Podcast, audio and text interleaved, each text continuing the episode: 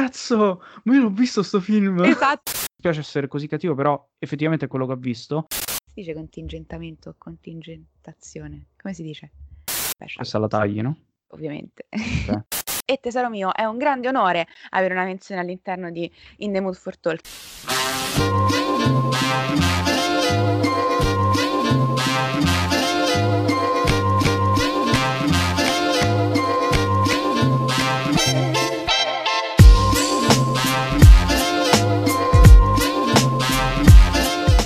Ciao a tutti ragazzi e ben ritrovati in questa nuovissima puntata di In The Mood for Talk. Io sono molto fomentata e sono Lavinia. Io sono Luca. E oggi facciamo che lo faccio dire a Luca che cosa stiamo per fare, perché è un interessante esperimento e vedremo come va. Luca, a te la parola. Allora, prima di tutto diciamo che è un piacere comunque tornare, uh, diciamo che è un piacere anche registrare questo nuovo format che speriamo trovi uh, altri episodi in un futuro non molto... lontano, e mh, sarà un approfondimento sull'ultima esperienza in sala uh, vissuta da me e Lavinia prima di questa chiusura che non sappiamo quando troverà fine, che è stata l'esperienza appunto alla festa, alla quindicesima Festa del Cinema di Roma, che c'è stata dal quindici al venticinque ottobre, principalmente all'Auditorium.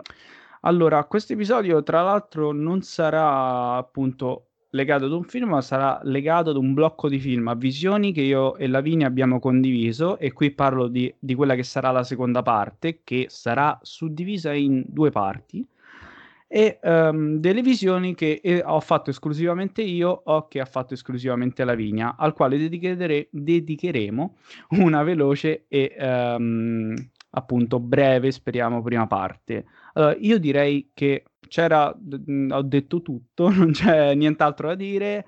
Eh, Lavinia, il primo film qual è? Allora, eccomi qui, il primo film del quale voglio parlare, diciamo in quella che è la prima parte dedicata ai film. Esatto, sì, l'ho detto un po', pare...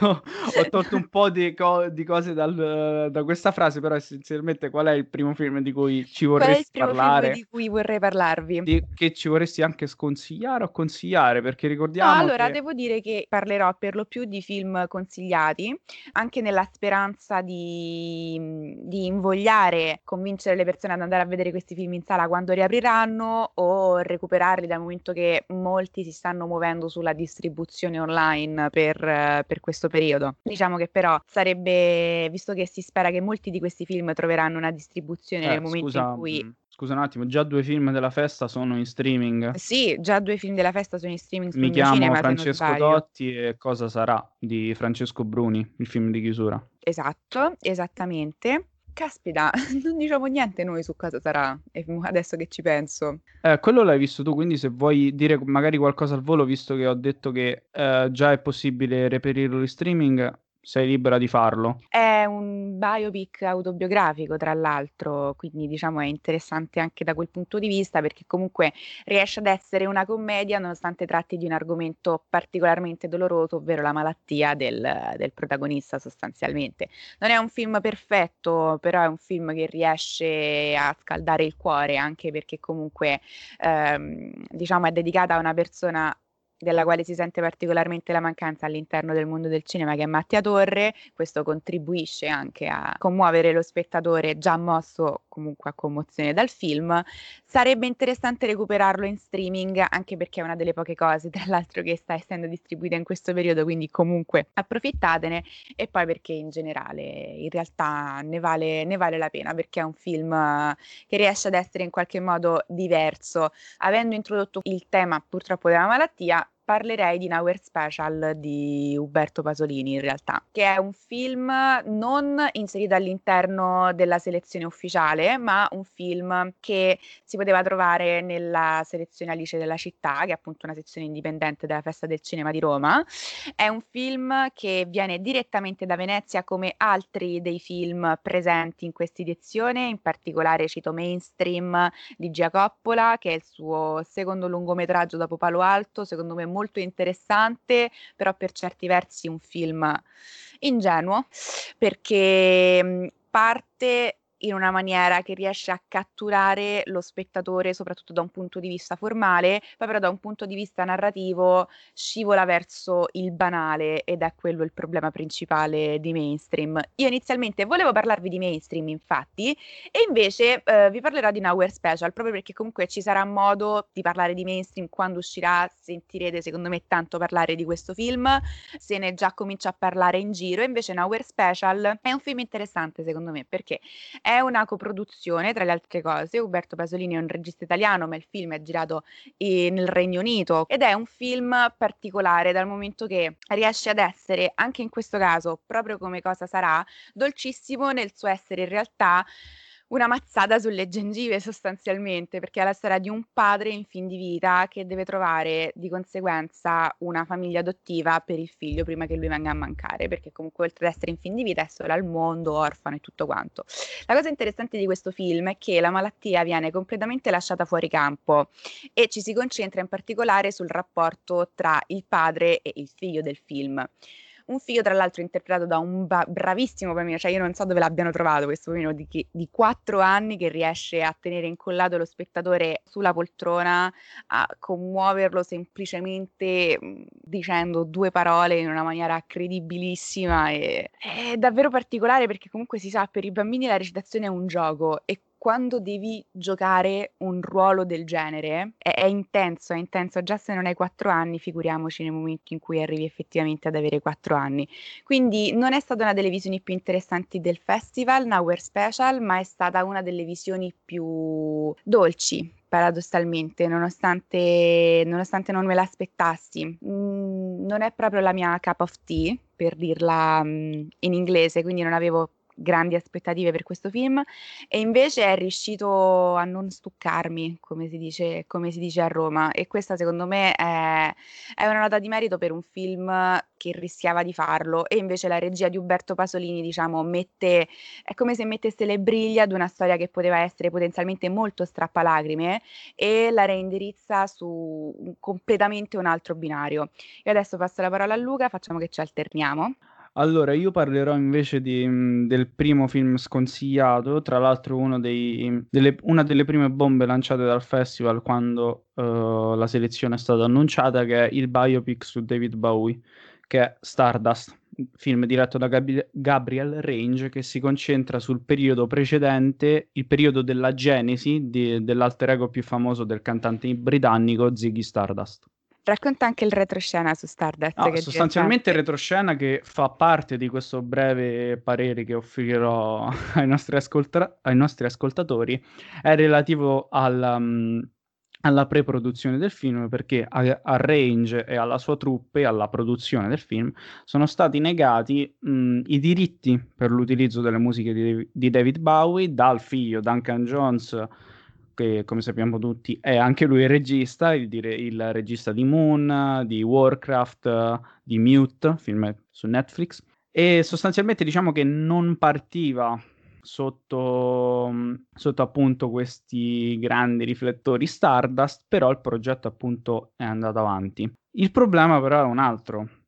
Sostanzialmente dialogare con il genere del biopic, cioè il genere del biopic, stavo utilizzando una forma un po' astrusa, il genere biopic negli ultimi anni ha avuto il colpo con Bohemian Rhapsody, che alla fine è un film drammatico, eh, poi c'è stato Rocketman, che ha cercato un po' di scuotere il, con una visione che si distaccava anche dalla figura di Elton John, nonostante Elton John collaborasse pienamente alla produzione del film. E questo Stardust sostanzialmente non fa nulla, è un film praticamente dimenticabile, ma non per i diritti. Io è una cosa che ci tengo anche a sottolineare quando ne discuto di questo film, perché secondo me Range, non avendo i diritti sull'utilizzo delle musiche di David Bowie, aveva una possibilità enorme, quella di distaccarsi e di reinventare un mito grazie al cinema.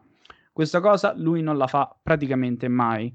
Uh, il film vuole partire anche con un legame con la storia del cinema, perché si cita la sequenza dello Stargate di duemilauno, uh, ma sostanzialmente è l'unico spunto visionario del film, diciamo, l'unico spunto interessante, perché anche nei momenti dove le sue crisi, perché viene narrato soprattutto il legame che ha con il fratello e con la famiglia, che vede al suo interno molte persone affette dalla schizofrenia veramente non spicca mai il volo. È un film che non ha nulla di alieno, come lo aveva Ziggy Stardust, una performance del protagonista imbarazzante Johnny Flynn, che diventa praticamente una macchietta in breve tempo. Mi dispiace essere così cattivo, però effettivamente è quello che ho visto.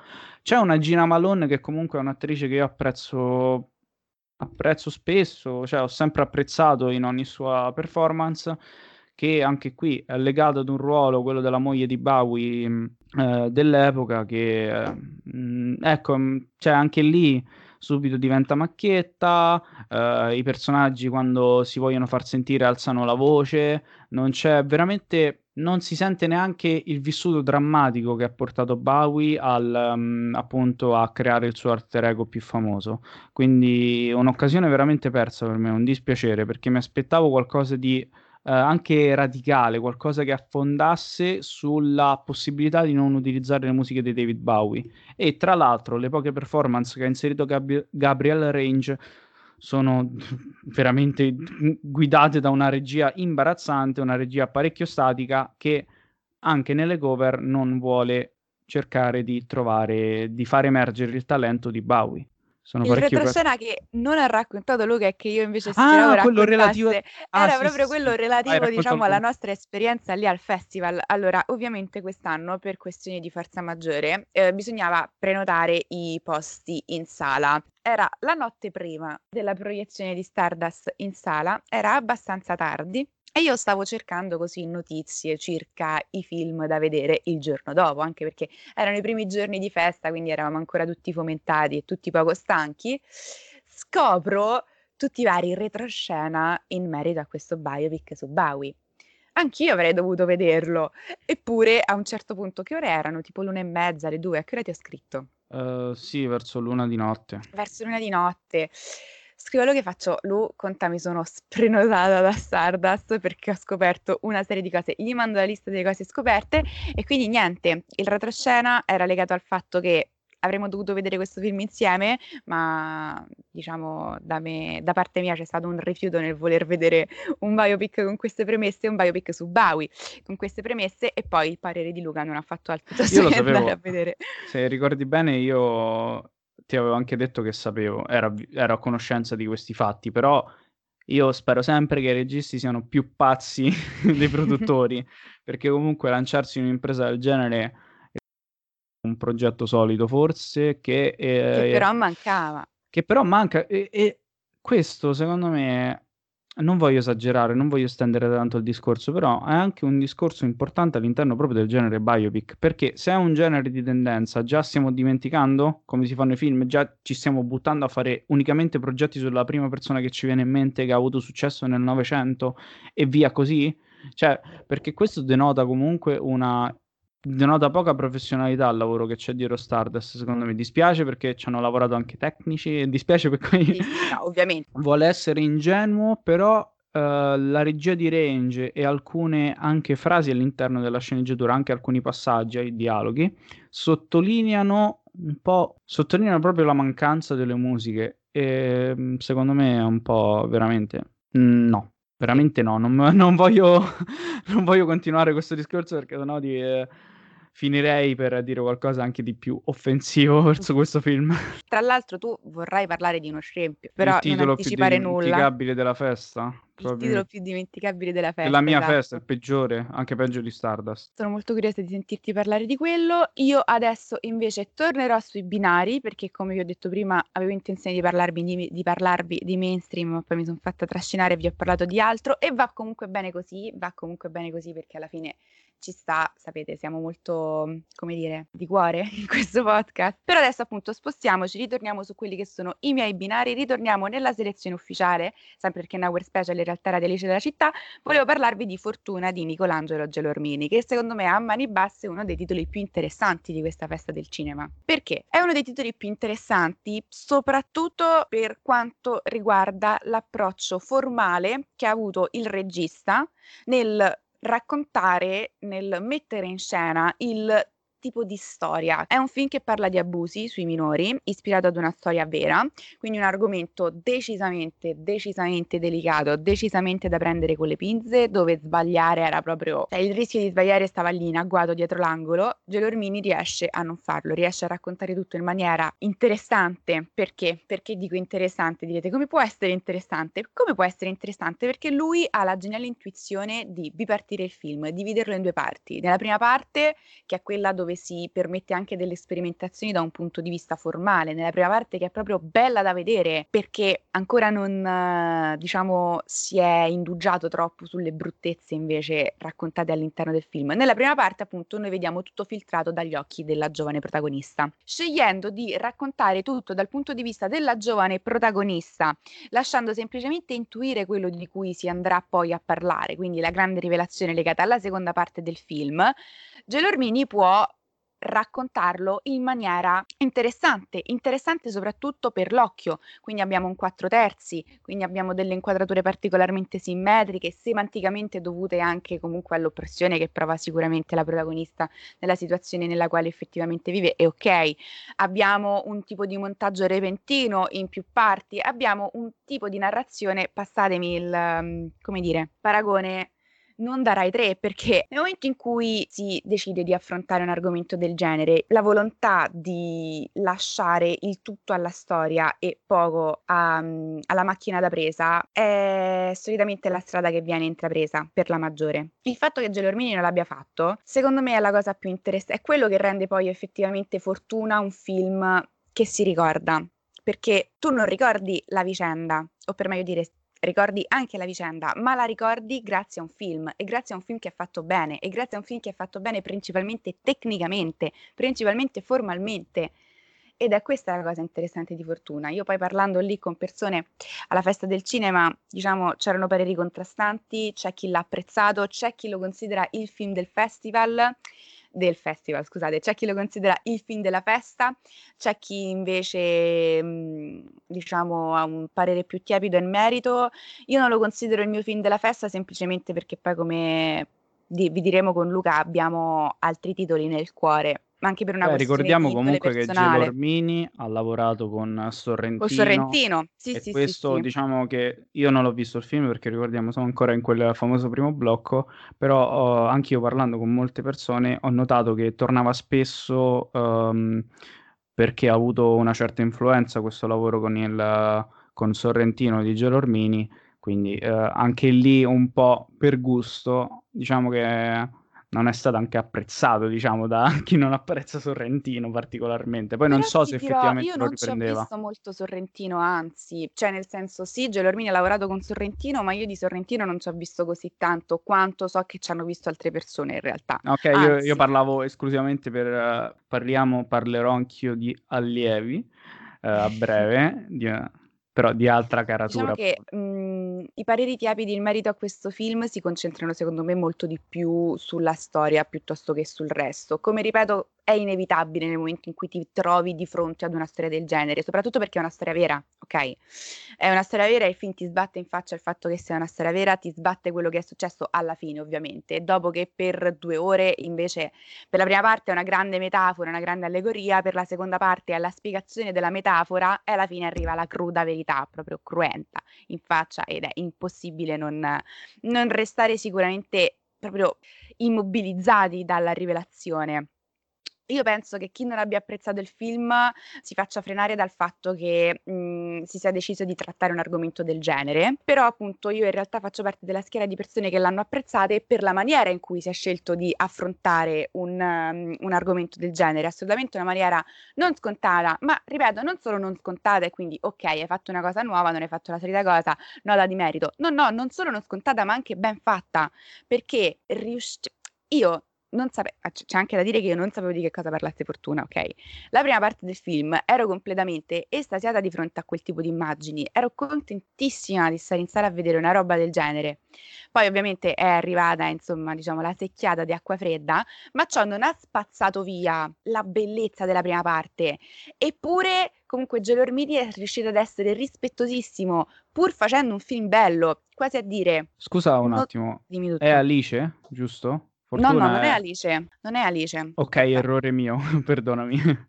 No, tranquillo. Tra e... l'altro volevo aggiungere una cosa su Fortuna. Vai. Allora, noi abbiamo comunque, siamo stati corrispondenti del famoso Dust Cinemag che citiamo sempre, però in questo caso Lavinia e anche altri colleghi hanno esordito, grazie a questa Festa del Cinema di Roma, su altri siti. Non mi fare no. Eh, tanto, eh, non sei la padrona del montaggio, in realtà sì, però questa cosa non la taglierà, perché con Fortuna Lavinia è esordito su Fabrique du Cinema. Fabrique du Cinema era quella rivista che si occupa di cinema italiano che avevamo nominato eh, proprio nel primo episodio per presentare Alessio, che aveva um, al momento del, di Favolacci un, un articolo all'attivo, non so se poi ne ha scritti altri. Comunque Lavinia Anche, anche Lavinia è esordito su Fabrique con un articolo dedicato a Fortuna, molto carino. Puoi andare avanti. Eh, adesso non ricordo più che stavo dicendo. No, comunque avevi appena parlato di una prima parte, di, un, di una seconda ah, parte che sì, arrivava... Sì, sì. Sì, sì, sì, stavo dicendo che è come se Gelormini riuscisse un po' a... Allora, lui assolutamente, la cosa che ci tengo a sottolineare è che non estetizza il crimine, la violenza e la vicenda tutta del film. Riesce però comunque a fare un film bello, perché è riuscito a fare un bel film esteticamente bello, senza estetizzare assolutamente il dolore di bambini, genitori, tutte le persone poi coinvolte in quella che è stata effettivamente la... la vicenda narrata. Quindi secondo me è un film pazzesco per questo. Vai Luca. Allora io passo al secondo film sconsigliato, come ho detto è quello che per me diciamo è il titolo più dimenticabile di questa festa, di questa personale Festa del Cinema, perché non ho visto un bel po' di roba, tra cui eh, qui faccio mea culpa il l'attesissimo documentario su Francesco Totti che pare aver successo, pare aver riscosso parecchio successo anche nel, nei giorni di distribuzione in sala, che sono stati solo tre, perché comunque era stato presentato da Vision Distribution come evento e neanche cosa sarà, che cercherò di recuperare però.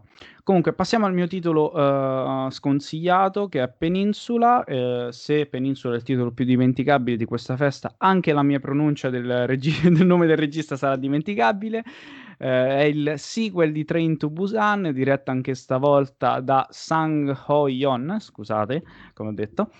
E eh, in sostanza è uno zombie movie che vuole collegarsi ai fatti narrati in Train to, in Train to Busan. Eh, siamo quattro anni dopo appunto la famosa, il famoso virus che ha trasformato eh, tutta la Corea in zombie, tutti gli abitanti della Corea in zombie, e sostanzialmente è un film che ha intenzione di uscire dai suoi confini nazionali, vuole spaccare tutto a livello internazionale, vuole essere pure intrattenimento, più, tra- più intrattenente. Uh, anche di un film americano, di un blockbuster americano, per quanto comunque i coreani già le sappiano fare queste cose, e nel Far East Film Festival c'è stato anche possibilità di vedere esempi del genere.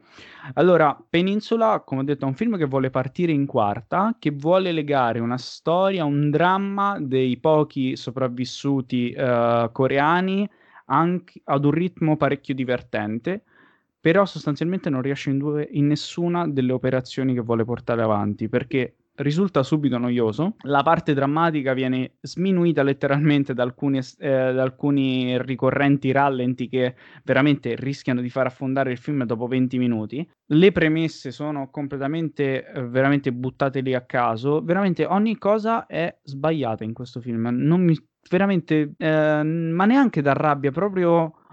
è un'eccessiva banalizzazione, come se diventasse quasi un prodotto, il peggior prodotto Disney che vuole piacere all'estero, che vuole sfondare, perché comunque Sang, Sang Ho ha delle qualità eccelse nel girare le scene di azione, e qui, e qui anche qui viene la mia profonda delusione. C'è una sequenza particolare, un long take in una gabbia che è spaventosamente riuscito, con una fotografia spaziale, e anche altre, comunque l'inseguimento finale è molto divertente, anche altre azioni, eh, anche altre scene di azioni sono molto ben ritmate, però il problema è che Peninsula non sa quale strada vuole prendere, ne mette due in campo che sono destinate a, che poi nel corso del film andranno a seguire anche totalmente percorsi diversi, che non si incontreranno mai, che non si sposeranno mai bene, e sostanzialmente è un po' un pastrocchio questo il risultato che ne viene fuori. Peccato, perché io veramente ero avevo molto hype per questo film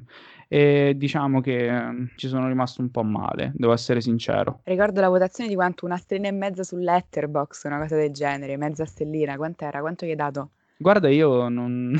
su Letterboxd non voto più, era Alessio. Ah, era Alessio che gli aveva dato tipo mezza stellina. Ok, va bene, sì. Niente, ho confuso, perfetto. Ah, comunque opinione condivisa, perché ho anche sentito Federico che l... poi l'ha recuperato anche lui. Veramente tutti insoddisfatti. Guarda, eh, anche aggiungo un piccolo, una piccola curiosità. Uh, noi abbiamo avuto accesso, dopo qualche giorno del festival, anche alle proiezioni stampa. Noi eravamo semplici accreditati, gli accreditati... Uh, cultura, diciamo, e sostanzialmente anche uh, dopo la proiezione di Stardust è partito qualche applauso. A Peninsula è stata l'unica proiezione dove non è partito nessun applauso appena è finito il film. Pensa uh, che roba. Sì, eh, so, mi dispiace, ecco, ne parlo così perché mi dispiace per tutti e due i casi, sono sincero, veramente, perché io sono disposto, per quanto io abbia parecchi pre- pregiudizi, so, mh, voglio farmi sorprendere ogni tanto dal film, come è successo anche in alcuni casi che tratteremo a breve, uh, però ecco, non è successo e mi dispiace veramente tanto.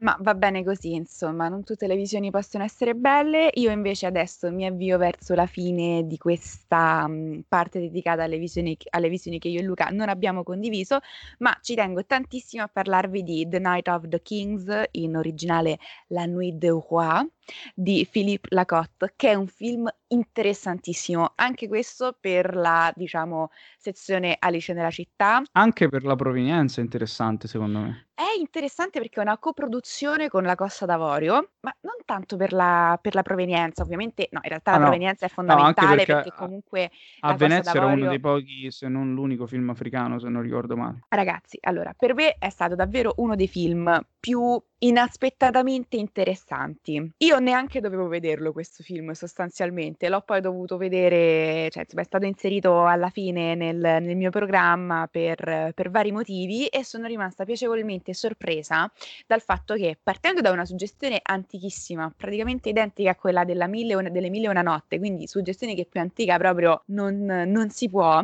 Philippe, Cal- Philippe Lacotte riesce a tirare fuori un film di, un, di un'originalità pazzesca, e quindi diciamo l'unione di antico e di originale e di novità è, è esplosiva effettivamente in questo film, e nonostante ovviamente non sia un film perfetto, riesce comunque secondo me a conquistare tantissimo lo spettatore, e sono tristissima del fatto che non sia stato così per tutti quelli che erano in sala. Io poi ho avuto modo di parlare con persone a fine proiezione e non, e non tutte erano rimaste sorprese e colpite dal film quanto me, e questa cosa mi è dispiaciuta tantissimo. Perché? Perché è un film dove la narrazione è al centro, è al centro perché parla di storie e di storie che salvano la vita, sostanzialmente, sempre per restare appunto, per ricordare la, la suggestione legata alle Mille e una notte che è alla base del film.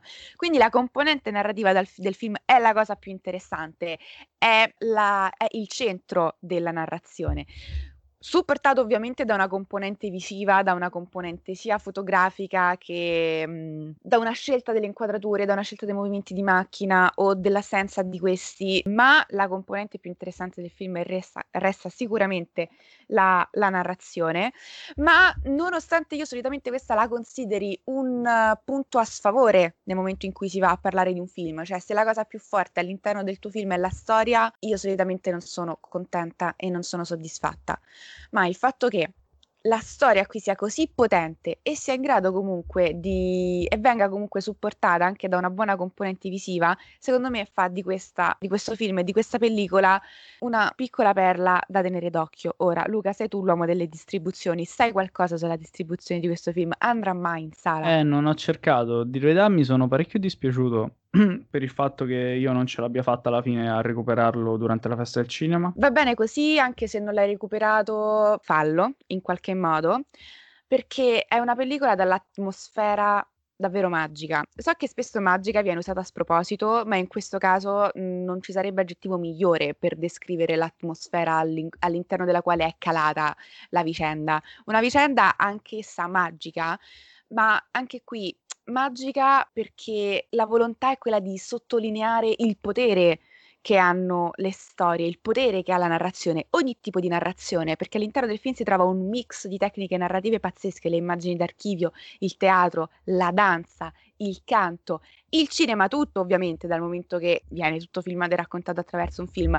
Quindi è un'interessantissima riflessione sul potere spesso salvifico de, de, delle storie, del cinema, anche di, di tutto ciò che, che sia avvolto alla narrazione, quindi davvero, davvero una gemma. Tra l'altro ho trovato parecchio interessante, prima di parlare del penultimo film, questo super consiglio, uh, che tu abbia detto una cosa del genere relativa al tuo, diciamo, al tuo approccio alla valutazione di un film, che tu parta... Uh, cioè che tu abbia questo presupposto del ok, la storia può avere qualche punto debole, però poi se mi dimostri che a livello tecnico, cioè se mi suggerisci altro a livello tecnico, proprio ti piace proprio il cinema per quello che è, non per il racconto, ma proprio per il mezzo. Sì, sì. No, sì, che tra l'altro eh, è una forte componente del nostro film preferito, questa secondo me. Quindi esatto, teniamola bene a mente. Va bene, e io passerò, eh, passo adesso al penultimo film eh, di cui parlo, di cui parlerò per questa prima parte, film che insieme all'ultimo io eh, sono riuscito a recuperare sulla piattaforma che aveva, diciamo, che ha creato per l'occasione la Festa del Cinema di Roma, sempre per l'emergenza. Che però secondo me comunque, se dovessero lasciare anche quando tutto tornerà alla normalità, mh, non è così grave come soluzione, perché lo streaming secondo me sta um, mettendo in luce degli aspetti molto interessanti, è molto utile. Um, va bene, e il film di cui parlo adesso è Under the Open Sky, film giapponese diretto da Miwa Nishikawa, questa regista che è stata allieva del maestro Koreeda, ed è una storia veramente molto delicata. Se Lavinia prima aveva parlato comunque eh, riguardo Fortuna di una, di una non estetizzazione del dolore o del dramma del, della protagonista, giusto? Ok. E anche eh, Nishikawa non fa questo, ed è veramente una grande fortuna, perché il film narra, della, il film narra del, um, di un ritorno o anche di un primo approccio verso la, verso la società di un ex Yakuza, un ex Yakuza di cinquanta sessanta anni che esce di prigione per l'ennesima volta, ma stavolta, scusate il secondo gioco di parole in pochi minuti, eh, ha deciso di voltare le spalle all'organizzazione criminale. È una storia veramente molto delicata, eh, molto veramente legata alle piccole cose, legata a, um, al modo in cui una persona veramente rientra la, nella società, ma anche come la società è disposta ad accoglierla, come veramente quant- cioè su, su quanto conti il valore umano di una vicenda che è stata macchiata appunto da, da omicidi, da azioni illegali, e su quanto veramente noi abbiamo delle seconde possibilità nella nostra vita. Veramente un film che fa pensare molto, che mette in gioco anche qui un concetto di famiglia molto caro a Koreeda nei suoi film, e che secondo me la, Nishikawa, la Nishi, Nishikawa c'entra in pieno sul finale. Veramente po- non, eh, non esagero quando dico un film parecchio potente, che secondo me eh, necessita una visione quando sarà disponibile in uno dei canali, appunto in qualsiasi canale in Italia. E niente, vorrei restare molto vago sul film, perché è stata la mia ultima visione, tra l'altro mi ha molto sorpreso veramente, perché è un discorso sempre interessante, non scontato, che riguarda anche noi stessi secondo me, perché sul film viene inserito anche un secondo punto di vista di una persona che non ha commesso nessun crimine, che però è legata ai margini della società perché ha un punto di vista diverso. E eh, tante volte, ecco, il film invita a riflettere su quelli che sono i nostri giudizi, su quelli che sono i nostri, appunto, il, il nostro sguardo su quelle fasce, eh, diciamo, meno considerate della società, o presto o sempre bollate con un pregiudizio. Quindi veramente un bel film, un bel film Under the Open Sky. Bene, adesso invece vi parlo dell'ultimo film di questa sezione, per quanto mi riguarda, anche se poi tra una cosa e l'altra siamo riusciti ad infilare in mezzo cosa sarà due, due paroline su Mainstream, però va bene, diciamo che doveva essere ed è l'ultimo film di cui vi parlo che non ho visto insieme a Luca, ovviamente, e sto parlando di Le Discours di eh, Laurent Tiran, quindi il discorso sostanzialmente. Perché decido di parlarvi del discorso? Non solo perché è un film francese, no, beh, ci sarà modo di parlare dei film francesi nel corso della puntata. Più che altro, secondo me, è un film interessante perché, pur essendo la solita commedia francese, riesce a spiccare. E secondo me, nel momento in cui riesci a fare il solito, ma a farlo fatto bene, ad avere quel qualcosa in più che permette allo spettatore di dire: vedi, però, nel senso, mi sei rimasto in mente, sono passati i giorni e mi capita ancora di ripensare a quel film, di sorridere nel momento in cui penso a quel film, allora ti meriti una menzione all'interno di In The Mood for Talk. E tesoro mio, è un grande onore avere una menzione all'interno di In The Mood for Talk, quindi parliamo di Le Discours. C'è Luca che mi guarda male. Vuoi dire che non è così? Vuoi dire che non siamo tipo il miglior podcast di cinema in circolazione? No, che per un attimo non ti ho ascoltato e sei partita per la tangente proprio. Quindi non mi ascolti quando parlo, mannaggia. No, no, no, sto scherzando, vai, vai, vai. Riprendiamoci, riprendiamoci, ritorniamo sui binari.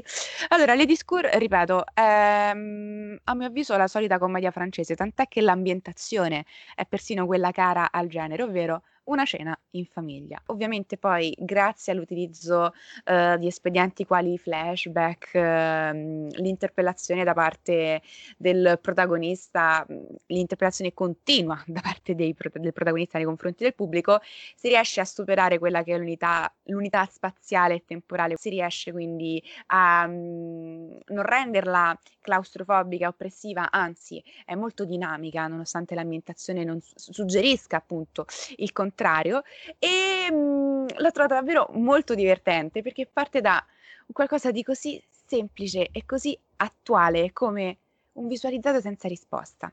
Secondo me quella è proprio l'intuizione frizzante che ha avuto il regista di mettere in scena il dramma di un uomo lasciato dalla compagna a cena dai genitori, che si fa un sacco di pippe mentali in relazione al fatto che l'ex compagna non sta visualizzando il messaggio che lui le ha inviato, e quello diventa eh, il punto di partenza per poi riesaminare la sua vita amorosa, la sua vita familiare, ma lo fa in una maniera così che è davvero un piacere vederlo, perché c'hai questi dialoghi velocissimi, questi dialoghi al limite dell'assurdo, davvero i B P M sono elevatissimi, comunque caratteristica di un certo cinema francese, soprattutto di un certo tipo di commedia. Le atmosfere sono quelle che sei abituata a vedere in un sacco di commedie francesi, questo è verissimo, eppure il discorso è, va oltre, va oltre restando però comunque su un percorso ben tracciato, quindi è come se riuscisse, fa, fa leva su, quella che è il, su quello che è il piacere della reiterazione spettatoriale, per, vabbè, scomodare addirittura Umberto Eco, però secondo me è proprio questo um, il bello di questo film, che riesce a far leva sul piacere della reiterazione che ha lo spettatore, quindi sul piacere di ritrovare sullo schermo quello che sa, che gli piace sostanzialmente, ma ha quel quid in più, che non lo fa restare deluso. Non hai visto semplicemente il solito film, la solita commedia francese appunto, hai visto una commedia francese che sai che ti piace, ma che riesce a distanziarsi nel panorama no, non saturo, ma sicuramente molto fornito di, di film del genere. Quindi nota di merito per Le Discours in questo senso. Ok, e concludiamo la prima parte con Fireball di Werner Herzog. E anche questo, come dicevo prima, è un film che ho recuperato in streaming, però non, non è tanto un recupero perché era un passaggio obbligato lo streaming, perché Fireball uh, è l'unico film della festa ad essere stato distribuito appunto sulla piattaforma, e di questa cosa un po' veramente ancora mi dispiaccio.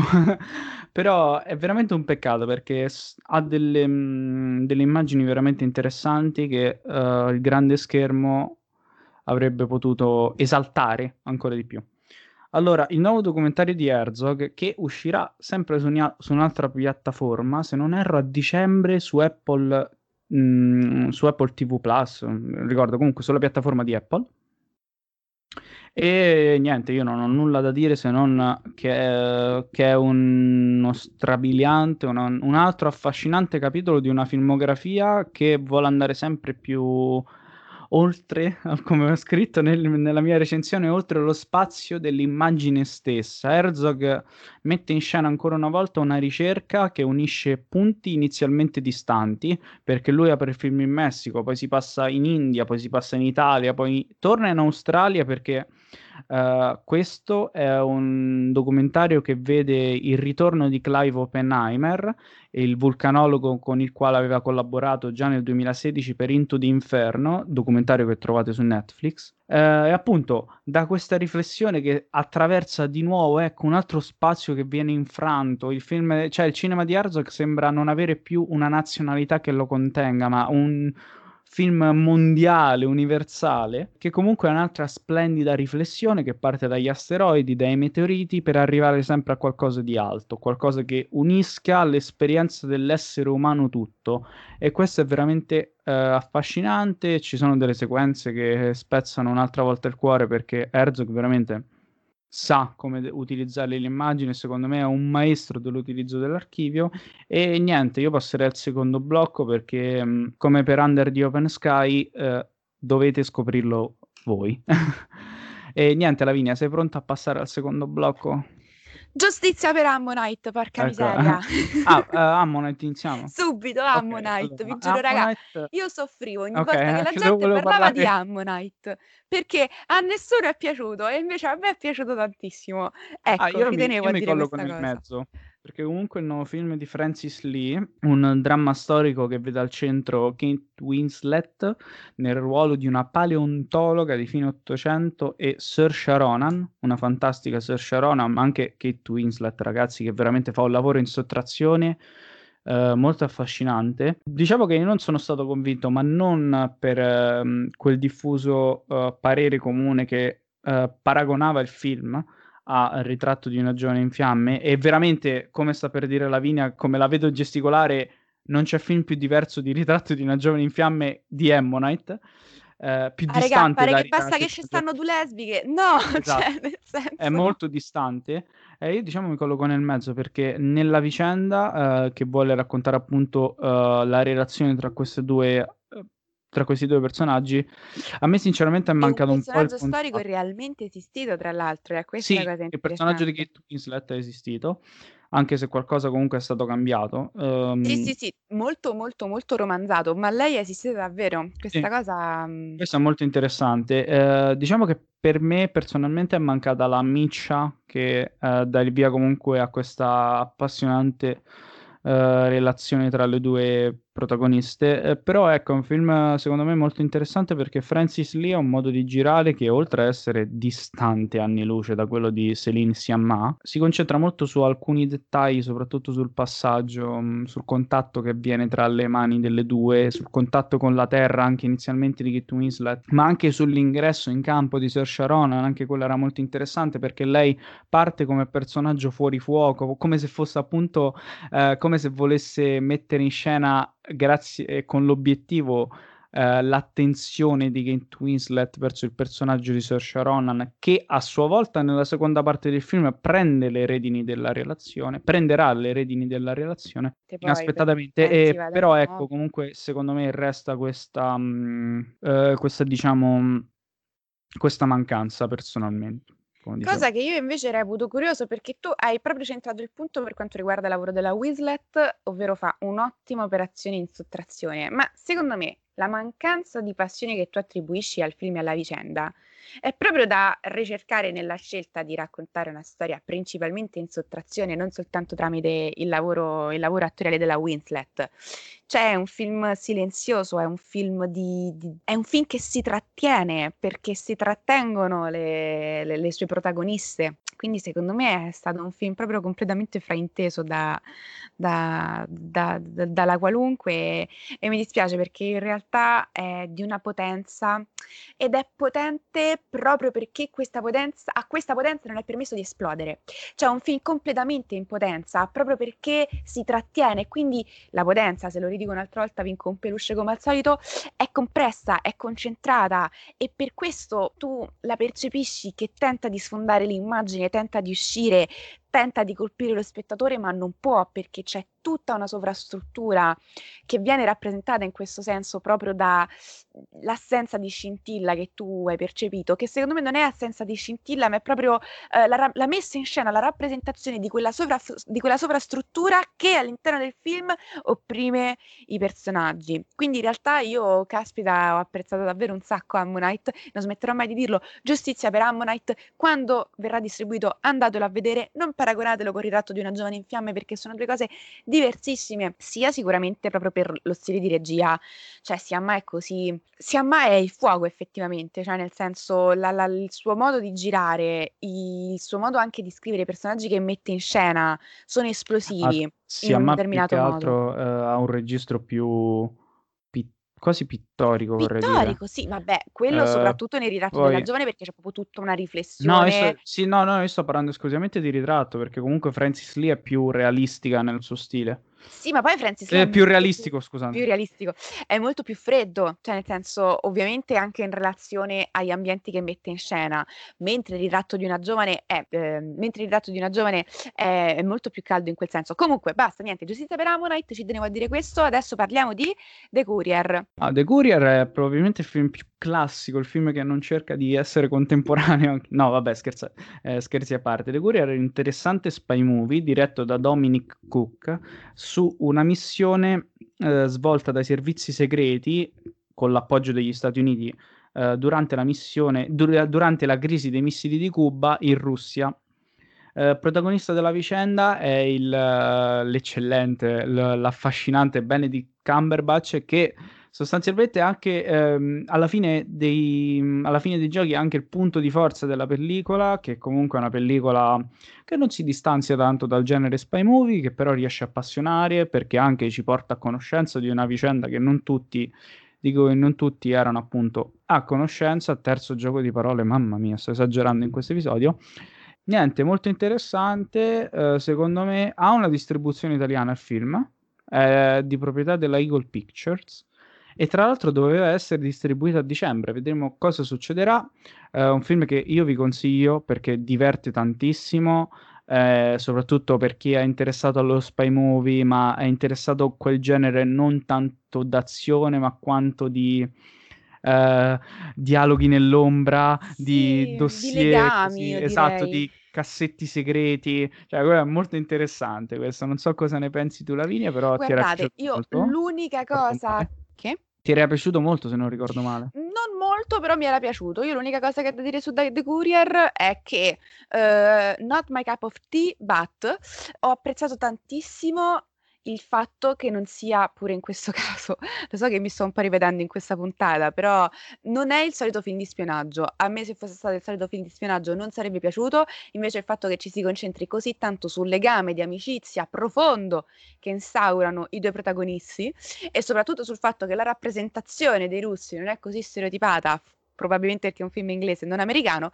ecco, questo mi ha fatto apprezzare abbastanza la pellicola, ah, perché tra l'altro si distanzia da determinati canoni del genere e fa bene a distanziarsene. Una delle cose più simpatiche, a parte l'ironia di Cumberbatch, che veramente qui dimostra di essere un attore che sa gestire un equilibrio tra registro comico e drammatico, eh, è interessante che io ho trovato questo parallelo divertentissimo, cioè a me fa ridere, però non ho parlato parecchio di come lui venga introdotto tramite un errore, un errore su un campo da golf, quando una delle più recenti conoscenze appunto uh, in uh, campo britannico di una delle... Cioè, una delle performance che più ricordiamo quando parliamo di Cumberbatch è proprio quella di Sherlock, il personaggio che non sbaglia mai, e questo mi era piaciuto veramente tantissimo, di come Cook introduca Cumberbatch, di come scherzi sulla memoria recente del uh, un gioco, diciamo, sulla, sull'attorialità, sul, sul, uh, sul personaggio Cumberbatch più che sul personaggio del Corriere in questa vicenda. Bene, di che film parliamo adesso invece, Luca? E adesso siamo agli ultimi due, alle bombe, diciamo, della sezione centrale, perché parliamo di... Vediamo, suspense... No, vabbè, dai, parliamo di Another Round, di Thomas Vinterberg. Questo parliamo film che... di Another ah, Round di Thomas Vinterberg, eh, sì. Specificherei questa cosa. Come... Eh... Adesso non ricordo se li abbiamo citati, ma... Oltre a Venezia c'erano anche parecchi titoli provenienti da Cannes. Ah, Peninsula ah, era un titolo proveniente dalla selezione che io definisco fantasma del Festival del duemilaventi di Cannes. E un altro round... film del quale parleremo. Eh, sì, Another Round di Thomas Vinterberg era un titolo che inizialmente doveva far parte del Festival di Cannes, che ha il, boi... il bollino Chiquita eh, di Cannes, e appunto è il nuovo film di Thomas Vinterberg, un film che celebra la vita, come l'ha definito lui, su questo esperimento che quattro uh, professori di mezza età conducono, che appunto prevede di stare costantemente ogni giornata con un livello, uh, con un preciso livello di alcol nel sangue. Parola a te, Lavinia, che tu avevi un'opinione molto interessante, ricordo. Allora, sì, io in merito a questo film di Vinterberg, per quanto mi sia divertita tantissimo nel vederlo, e la voglia di prendersi da bere dopo quel film è paradossalmente altissima, nonostante poi ovviamente potete tutti immaginare la piega che prenda mh, eh, la direzione, il punto di arrivo del film dopo una premessa del genere, nonostante appunto io mi sia divertita tantissimo, il mio parere in realtà in merito alla pellicola è un po' tiepidino, più che altro perché l'ho trovata per l'appunto prevedibile e purtroppo penso che Vinterberg non sia riuscito a tenere alto l'interesse nei confronti del film, però appunto mh, in realtà sono praticamente l'unica a pensarla in questa maniera, perché è uno dei film più apprezzati del fest- della festa, anche giustamente perché comunque c'è questo interessante contrasto tra una vicenda eh, dalle premesse così quasi da commedia e poi uno svolgimento che ovviamente da commedia non è, però io l'ho reputata comunque un'interessante riflessione su quanto ci sia un tempo e un luogo per ogni cosa. La mezza età probabilmente non è quel tempo e quel luogo. Ah. e, e quindi... no, per, per me era un po' diverso, diciamo, perché comunque um, il film secondo me vuole parlare anche di come Uh, tante volte non è tanto il mezzo che ci fa cambiare il nostro modo di vivere, ma quanto le intenzioni e appunto il, quanto il nostro uh, diciamo quanto siamo predisposti appunto a volere quel cambiamento, diciamo, per quanto sia utilizzato inizialmente come scusa l'alcol, non è poi la soluzione, come mostra il film. E sì, una delle sì, cose ovviamente. più affascinanti che vorrei citare prima di passare all'ultimo film è il parallelo bellissimo che fa Vinterberg con, tra la prima e l'ultima sequenza, che tra l'altro io non conosco bene la filmografia di Vinterberg, ma di Vinterberg, ma dicono che questo sia uno dei suoi finali più positivi, tra l'altro. E niente, eh, l'ultima sequenza, tra l'altro, un po' cringe, ma bella. Molto bella, molto divertente, con un Mads Mikkelsen che... per, per quel discorso che faceva, cioè, c'è un tempo e un luogo per eh, ogni cosa, tu Mads stai Mikkelsen sbagliando. Fantastica, eh, fantastico, durante il film comunque. E volevo dire che anche questa è una distribuzione, doveva uscire adesso, proprio a, a metà novembre, per Movies Inspired, con il titolo in Italia di Un altro giro, e anche qui siamo in attesa di uh, novità. Allora, passiamo all'ultimo film, che era il film di apertura del festival, però è stato il nostro ultimo film in sala per me, per Lavinia, tra l'altro una visione parecchio... è stata una delle cose più romantiche, Carino. veramente qua esageriamo, perché voglio essere veramente romantico. Chiudere con questo film... È stato bello, sì. È stato bello, cioè non... È stato bello oltre anche perché è un bel film.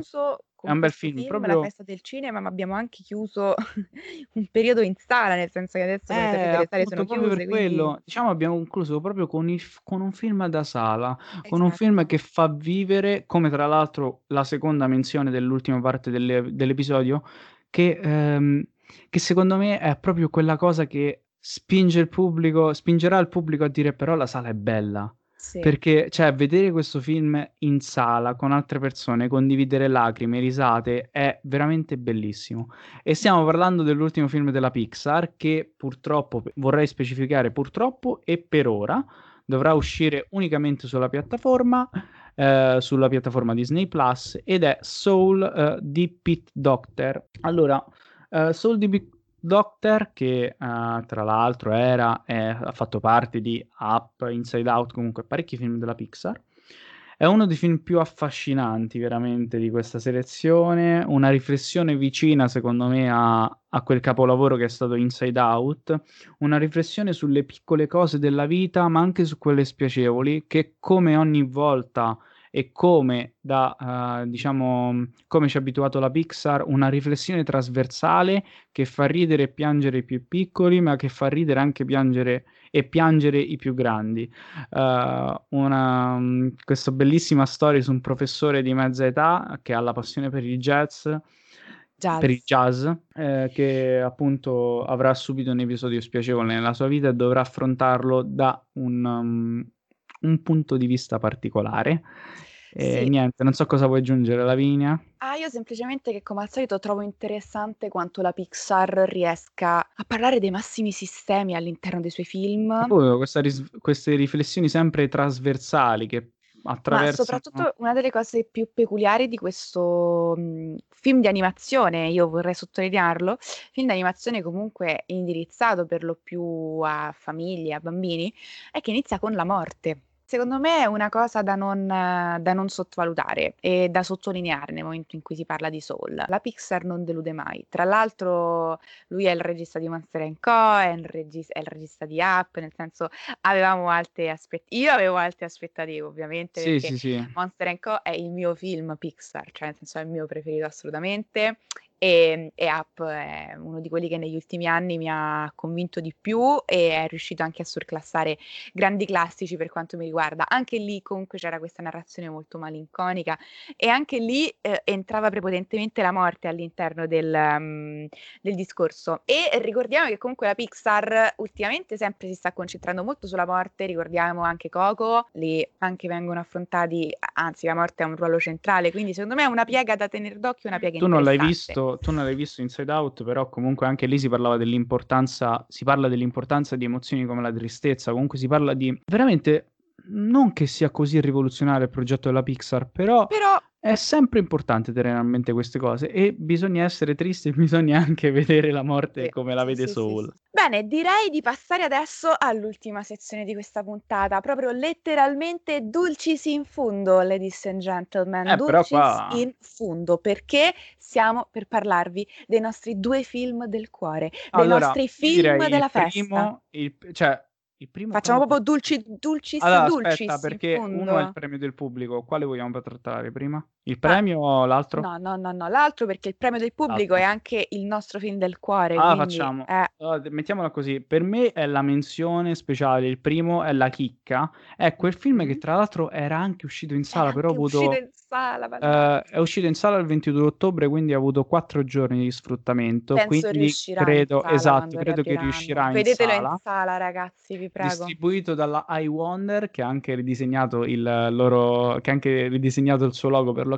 Parliamo del titolo Rullo di tamburi Giulu del duemilaventi, diretto da Max Barbaco. Palm Springs, ladies and gentlemen, applausi, pubblico in fomento, pubblico, no, come si dice, pubblico, vabbè, comunque devo dire, parliamo un attimo della nostra esperienza in sala, perché allora anche questo è un film che è bello da vedere in sala, ragazzi, è fantastico, è divertente. Poi l'abbiamo visto anche di mattina e io sono romantico anche verso le, le visioni mattutine, perché boh, le proiezioni mattutine sono belle. Io... Hanno il potere di farti iniziare bene la giornata. Sì, sì, l'abbiamo visto in, in una... caso era il film giusto. Esatto, l'abbiamo visto di domenica mattina alle undici e trenta. Ah, allora...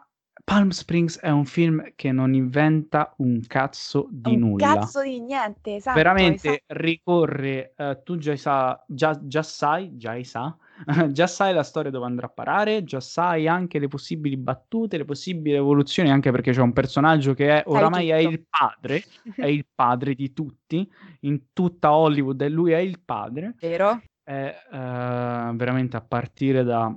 Christine Milioti e Andy Samberg, è veramente travolgente questo film. Non ha, veramente non aggiunge nulla di nuovo, ma quanto veramente resta nel cuore e quanto ti fa stare... Veramente io ho dimenticato, durante la visione ho dimenticato che avessi la mascherina indosso, ho un po' dimenticato quello che stesse succedendo all'esterno della sala. Mi sono veramente divertito, mi sono rilassato. È quel film che ti fa partire, cioè tu parti un po' rigido perché anche le, le sedie della sala e le poltrone della sala Petrassi non erano il massimo. Sono la cosa più comoda del mondo, e... però poi ti no, fai travolgere, no, poi è esatto, quello il bello che ti no, travolge. Do... Diciamo come, che Max Barbaco eh, e la produzione sono diciamo infami perché mi hanno piazzato i Kruangbin all'inizio, che sono un gruppo fantastico, però mamma mia che bello. Allora Lavinia, dici un po' della trama, dici un po' della tua impressione perché ho parlato anche troppo.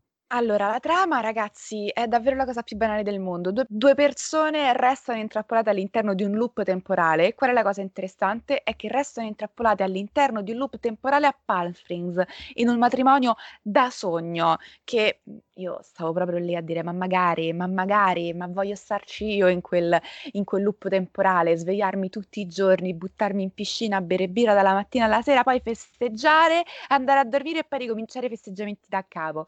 Infatti, vabbè, comunque al di là di tutto questo, la trama è davvero banalissima, ma lo svolgimento è così divertente, nonostante sia così scontato, che come fai a non voler bene ad un film come Palm Springs? È sostanzialmente questo.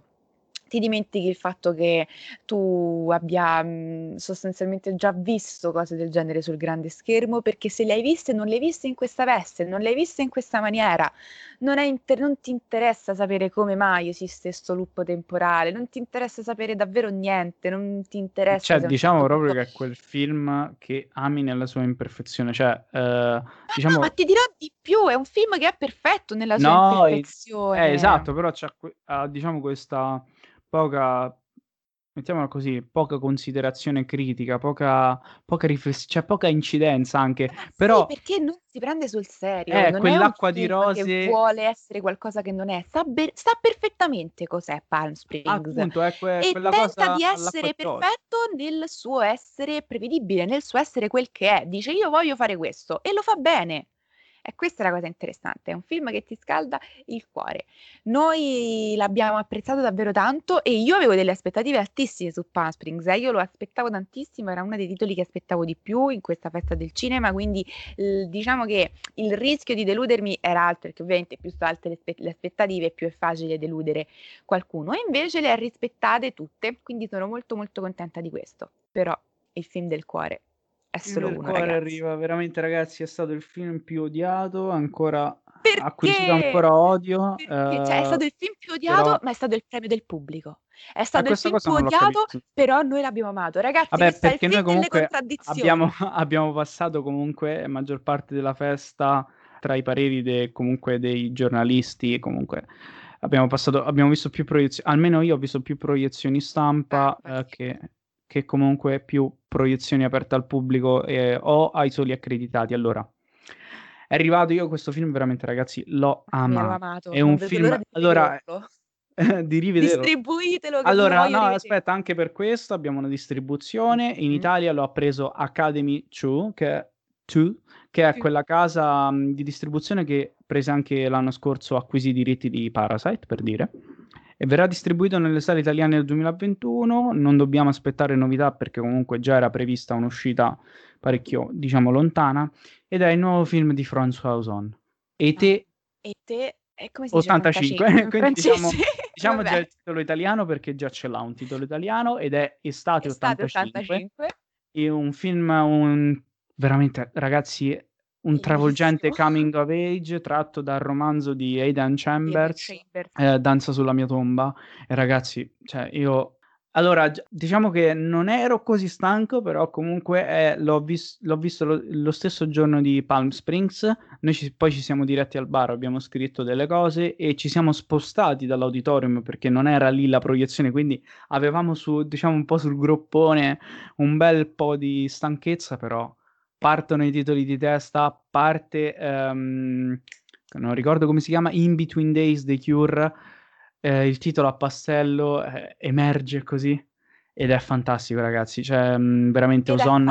E tu sei nello schermo, io, loro, io non, non sei più in sala. Io non dico che sia un film perfetto, però è un film veramente travolgente, un'altra volta utilizzo questo aggettivo, è un film...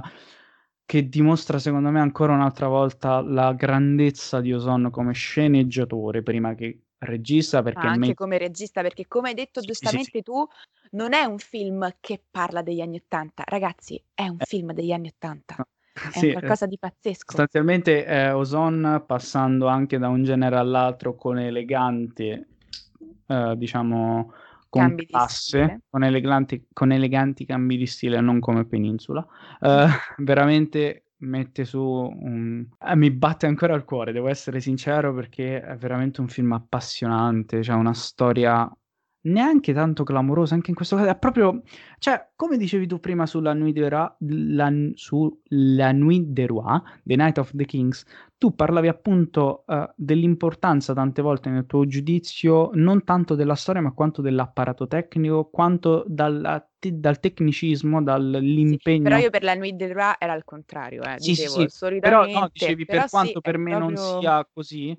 Uh, non sia così importante a volte la storia, veramente qui è così. Esatto, uh, qui è ci così. Sono delle piccolezze, ogni tanto qualche passaggio non, non torna, non è che non torni qualcosa più di tanto, proprio sen- lo senti anche un po' stanco, però veramente, cioè quando anche il solo inquadrare i corpi dei protagonisti o lo scambio di sguardi è qualcosa di eccellente da parte di Son, qualcosa di travolgente, indescrivibile forse per quanto... per quanto di pancia è il film, un po' come Cosa sarà, che è un film, come ha detto Lavinia, più di pancia che appunto esatto. più... di testa. Di testa, sì, più, in, più volta a raccontare una tesi. Due consigli eh. allo spettatore, sì. in merito ai te, onde evitare che possa restare deluso. Tenere sempre a mente il genere di riferimento che comunque resta un coming of age, anche perché è tratto da un libro... di uno degli scrittori più amati, ma di young adult sostanzialmente, di libri appunto per di coming of age, quindi il genere di riferimento va sempre tenuto a mente e sfido chiunque a trovare nella storia del cinema un coming of age del genere, ragazzi, sfido chiunque. Ah, e eh, seconda ecco. cosa, io vorrei consigliare allo spettatore di tenere a mente il fatto che la cosa geniale di questo film è che sia completamente, senza ombra di dubbio, un climax discendente. Parte in salita, finisce in discesa. Boom! E è da tenere a mente questo. È da tenere a mente ed è da apprezzare, perché di tutto quello che si pensa possa esserci all'inizio, alla fine resta una dolcezza infinita. No, ma sostanzialmente e... questo si lega anche al tema portante musicale del film, questo tema al piano molto malinconico che veramente eh, sembrava, accennava a questa atmosfera che piano piano si spegneva, però piano piano cresceva, quindi un discorso di Ozon che non solo attraversa la scrittura, perché è un elegante intreccio ehm, con le forme del, appunto del flashback, ma anche con le forme della scrittura, perché il nostro protagonista sulla vicenda che vive, che parte proprio in perfetto stile noir, con la voice over, con appunto il flashback, è appunto un aspirante scrittore che vuole raccontare questa vicenda sconvolgente che ha appena vissuto, queste famose sei settimane in un'estate uh, calda, ma che dai toni spenti, vita, esatti, sì. che ti cambia la vita, però veramente ragazzi è qualcosa di uh, superbo secondo me. Ozon è uno di quei registi veramente da lodare, da, recuperare. da, da, re- da lodare e da recuperare, ragazzi. È veramente... Uh, Io l'ho amato dal primo all'ultimo minuto questo film, veramente. E anch'io l'ho amato dal primo all'ultimo minuto. Ecco perché ci tenevamo a concludere questa puntata parlando appunto di Ete ottantacinque, perché è stato il nostro film della festa, il nostro film del cuore, è entrato proprio nel, nel nostro piccolo cuore da cinefili e quindi era assolutamente giusto concludere questa puntata così. Appena infatti, ci sarà possibilità io forse lo rivedrò in sala, devo essere io assolutamente sincero. Lo voglio rivedere in sala, ragazzi, perché se lo merita, se lo merita davvero tantissimo, anche perché ripeto è un salto negli anni ottanta, tu non ti serve del film di Ozon, una certa, ti serve un stesso film... l'ha detto Ha detto una cosa del genere riguardo alla sala, scusa se ti interrompo, ha detto proprio che comunque l'utilizzo di girare in pellicola, che è una cosa ragazzi che non vi invito a sottovalutare durante la visione del film, perché aggiunge eh, quel, quell'esperienza ancora più, più viva, più quasi morbosa che vivono eh, i due protagonisti. Più fisica, cioè c'è cioè letteralmente fisica, la fisicità della pellicola che ti trasmette la fisicità, la fisicità dei personaggi. E Ozon l'ha detto proprio perché ha detto voleva aggiungere questa esperienza da sala che richiama la pellicola. Bene, come stavo dicendo prima, non potevamo che concludere questa puntata parlando di Estate ottantacinque di François Ozon. E quindi niente ragazzi, questa puntata un po' particolare è finita, spero sia piaciuta ai nostri ascoltatori nonostante sia simile ad altre puntate che abbiamo fatto, mi viene in mente comunque quella del Farista, ma sia diversa dalla maggior parte delle puntate che potete trovare e che comunque vi invito a recuperare, insomma, qui su In The Mood for Talk. Io vi saluto, vi ringrazio e niente Luca, se vuoi dirlo tu che ci vediamo alla prossima. Assolutamente, spero il più presto possibile. Ciao ragazzi.